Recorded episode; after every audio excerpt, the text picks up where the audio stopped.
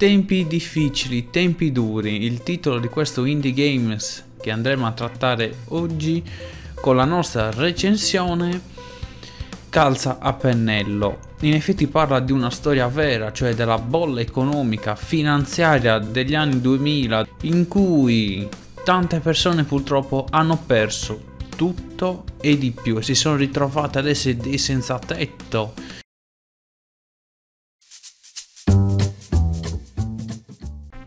In pratica Hard Times, quindi tempi duri, ci porta a vivere l'esperienza di un senzatetto con una visuale 2D che ci riporta a Rimworld in una città fantomatica italiana. Il borgo, le borgate di Hard Times sono divise per servizi e tipo di popolazione. All'inizio avremo a che fare con una borgata molto semplice in cui imparare le meccaniche principali e soprattutto l'utilizzo vitale del crafting, che vi permetterà di costruire dallo scatolone per ripararvi durante la notte a un letto vero con l'aiuto di utensili e di un tavolo da lavoro. Hard Times si traduce quindi nel vivere esattamente un'esperienza virtuale di un clochard, quindi sarete costretti a chiedere l'elemosina, a rubare, a taccheggiare, a svuotare le cabine telefoniche, tutto questo solo con l'obiettivo di sopravvivere, anche se le azioni illegali non sono giustificate. Tuttavia, cosa si può fare quando a nessuno importa che il vostro personaggio stia morendo di fame, di freddo, di malattie e semplicemente sia un altro articolo di giornale con la scritta "un altro clochard è morto, il sindaco dice faremo qualcosa per mandare via i mendicanti". Queste parole purtroppo non rispecchiano soltanto un gioco di cui trattiamo, ma sono anche realtà, quindi oltre ad offrire un gameplay che nel profondo si vede che è strutturato bene nonostante sia in campo amatoriale, e quindi per esempio nella fuga da un poliziotto che vi ha pizzicato un rovistare da qualche parte, una volta girato l'angolo questi non vi riconosca più, o che in una giornata di pioggia solo il vostro personaggio abbia un ombrello, le dinamiche di gioco e il gameplay stesso sono profonde.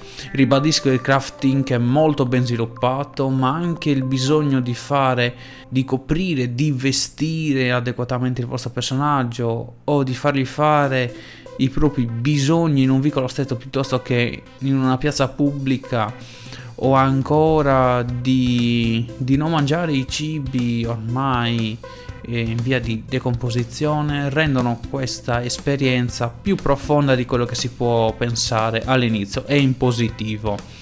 Questo quindi fa riflettere. Hard Times è un gioco che mette davanti al giocatore stesso una realtà vera, un qualcosa che esiste oggi, che noi vediamo, e quello che mi ha colpito di più è il fatto che vivere, seppur virtualmente, una parte delle situazioni di una persona che ormai ha perso tutto ed è stata schiacciata dalla società che non perdona, mi fa vedere diversamente la condizione dei senza tetto. Il mio consiglio è comunque di giocarlo almeno una volta, provare il livello iniziale, la borgata iniziale e superare la curva di difficoltà delle prime ore di gioco. Il mio consiglio è quello di non spendere subito i primi 5 euro disponibili in un ombrello, cercate di fabbricare una casa, delle scatole dove riporre gli oggetti e soprattutto non date 100% retta al vecchietto di turno.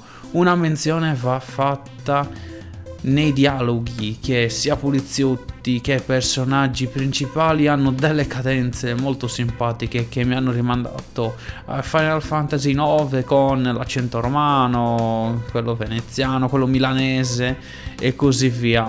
Una caratteristica che mi è piaciuta e dà quel qualcosa in più al gioco stesso. Hard Times è quindi da giocare. Per approfondire ci vediamo su www.videogamepost.net.